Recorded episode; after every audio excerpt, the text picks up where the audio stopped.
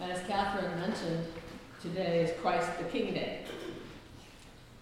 The readings are actually not an easy set with which to grasp, to grapple, at least for me.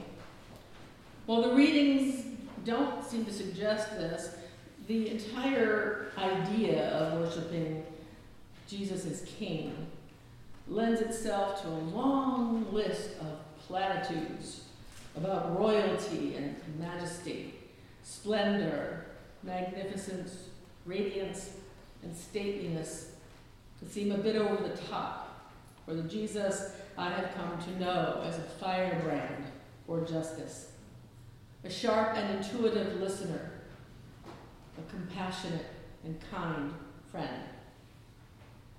The entire idea of worshiping King Jesus provokes my Protestant Reformed roots, definitely, and triggers a bit of a fire in the belly that has been particularly galvanized this week as I watched some of the impeachment hearings, calling our own self imposed king to accountability.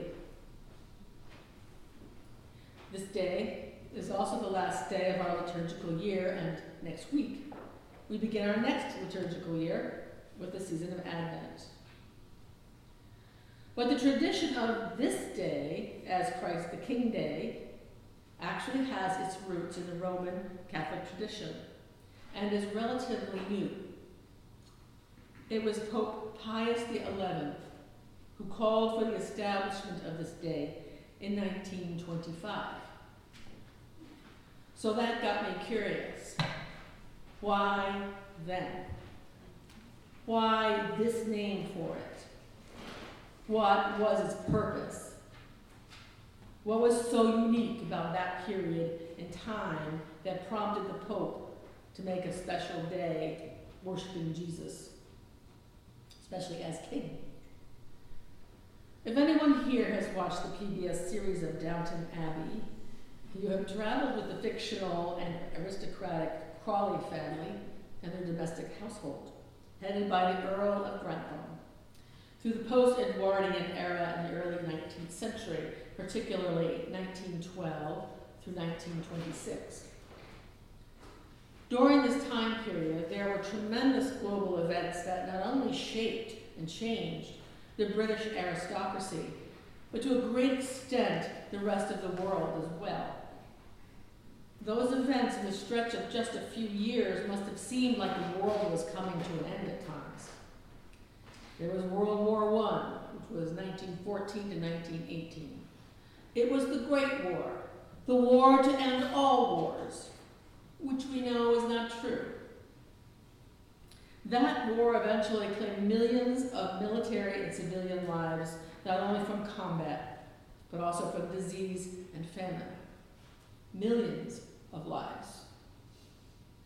Right on top of the ending of World War I came the Spanish flu pandemic of 1918 that surfaced and is estimated to have killed 50 million people across the globe, and it seemed to be unstoppable at the time.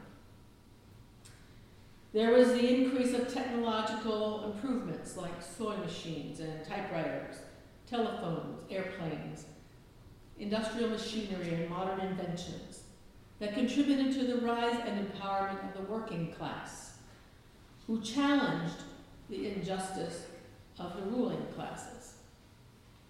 Not just in Britain, but pretty globally. There were changing social norms related to that the women's suffrage movement, the growth of political movements like socialism and communism, and the threat of burgeoning dictatorships. Sometimes when I read that list, it feels like that's very, there's a lot of similarities to what we experience today. The world as it had been known had totally changed and challenged the understanding of one's place in the world. Pope Pius XI lived through that time as well, before and after he became elevated to Pope in 1922. Perhaps he was motivated to draw people back from the brink of despair, to point out to them that God still pays attention and is still in charge, even during the times we don't understand. even in spite of human created crises and the insidious hand of greed and power seeking. One of our readings today is from Jeremiah. Events in his day might have seemed like the world was coming to an end, too. Jeremiah was a handful, one of a handful of prophetic voices at the time of the Jewish exile, trying to call the people away from their faithless ways and back to the laws of God. The Jewish tribes had united in a monarchy and eventually established themselves as a great and powerful nation under King David and then his son, King Solomon. They had military might, great wealth, extreme power, and the regard of other nations. Mighty temple had been completed during Solomon's reign to worship their God and house the sacred objects and rituals of their faith. After Solomon's death, however, there was a falling out between the leaders, one of whom was Solomon's son. The united monarchy of the Israelites split into two countries. The northern kingdom was called Israel, and the southern kingdom was called Judah. In both places, there were prophetic voices seeking and pleading with the people to turn back to the ways and teachings of God or suffer the consequences. But the leaders did not listen. Eventually, the northern kingdom was captured by the Assyrians and taken off into the wilderness, and no one really knows what happened to them. They are truly lost to history. The southern kingdom of Judah lasted about another 125 years or so before it too was conquered by the superpower of the day, the Babylonians, who destroyed the magnificent temple, ransacked the city, and took most of the people into exile, leaving behind those who were helpless, ill, elderly, and who could not mount a counterattack. The central cause of Judah's exile, however, was not the aggressive, greedy, land hungry Babylonians. Rather, it was Judah's own corrupt leadership from the inside, the shepherds of Judah, their kings and religious leaders, who were corrupt and had brought about the conditions that led to their own destruction. Instead of caring for the flock, they scattered them. Instead of attending to the people, they were exploiting their labor. Instead of integrating God's laws into the fabric of how the power structure did business, they chose the oh so human law of might makes right. By this point in the book of Jeremiah, the leadership of these corrupt shepherds had reached the unavoidable consequences that led to suffering. Exile was inevitable. And the final destruction of what had been so great loomed. Jeremiah pivots from proclaiming doom to offering hope in God's promises. He is saying, Look beyond the horizon to see the promise of a new shepherd, a shepherd who gathers, not scatters, a shepherd who will bring them back, not drive them away, who will lead them beside still waters instead of making them work or be on call or be ready to respond to anxiety driven texts and emails at all hours. A shepherd whose grace enables them to realize the intention God had for humanity from the beginning to be fruitful and multiply and to flourish. The shepherd that Jeremiah was referring to and hoping for eventually came in the frame of Jesus nearly 600 years later. But Jesus did not come as any kind of a king.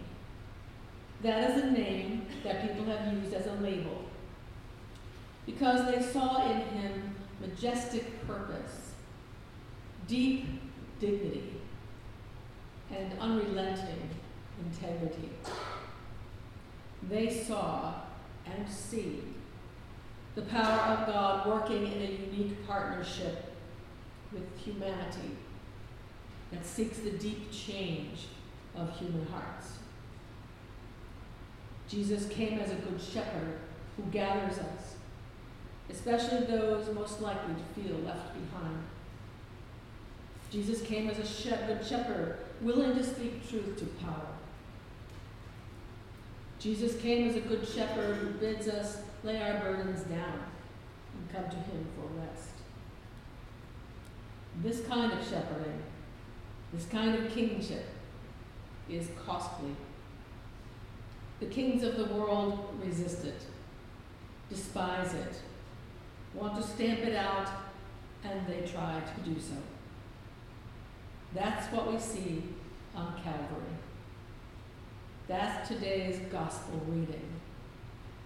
A battle between worldly kings and divine kings, corrupt shepherds and the good shepherd, between the way of love, which happens through forgiveness, compassion, and peace, and the way of evil, greed, and fear. It is deep change of the human heart that God is after. For that, that spurs on the action of love to rise up and do the hard things. Seeking dignity for the homeless, being a voice for the voiceless, standing in solidarity to challenge those who need to be called to account for their misuse of the power entrusted to them. Where might our modern prophets be calling to account those who would thrive on power, deception, vengeance, egocentric greed, and indifference to human suffering? Nearly 2,000 years after Jeremiah raised his voice, Pope Pius XI pointed the people, and particularly the political leaders of that time, in the early 19th century, to remember the majesty and primacy of God.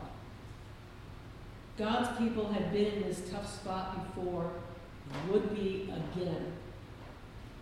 It was and is a time to remember whose beloved child we are and who we are being called to become.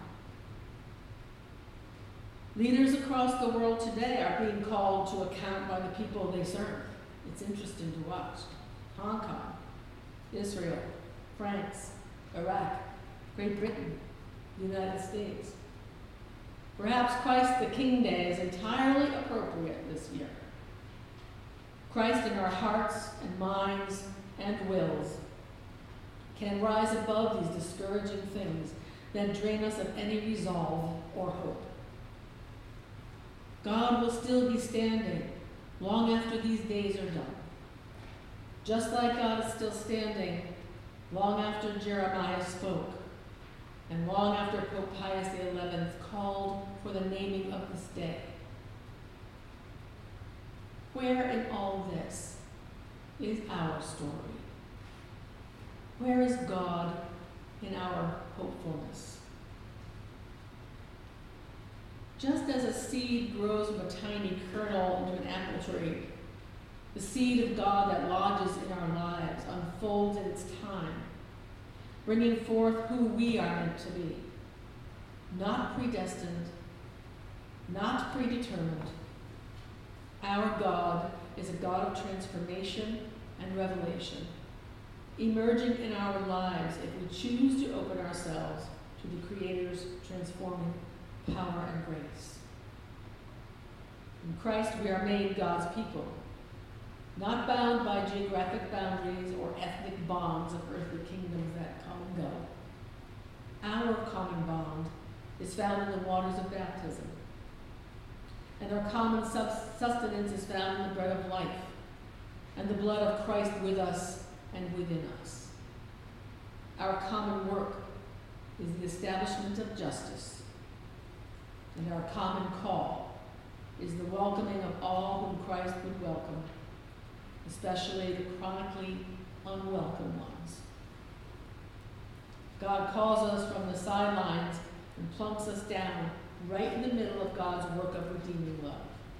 In our work and politics, in our families and schools, in our friendships and with those who hurt us, with our enemies and our allies, among the outcasts of the society, and among those things that distract and disconnect us from God.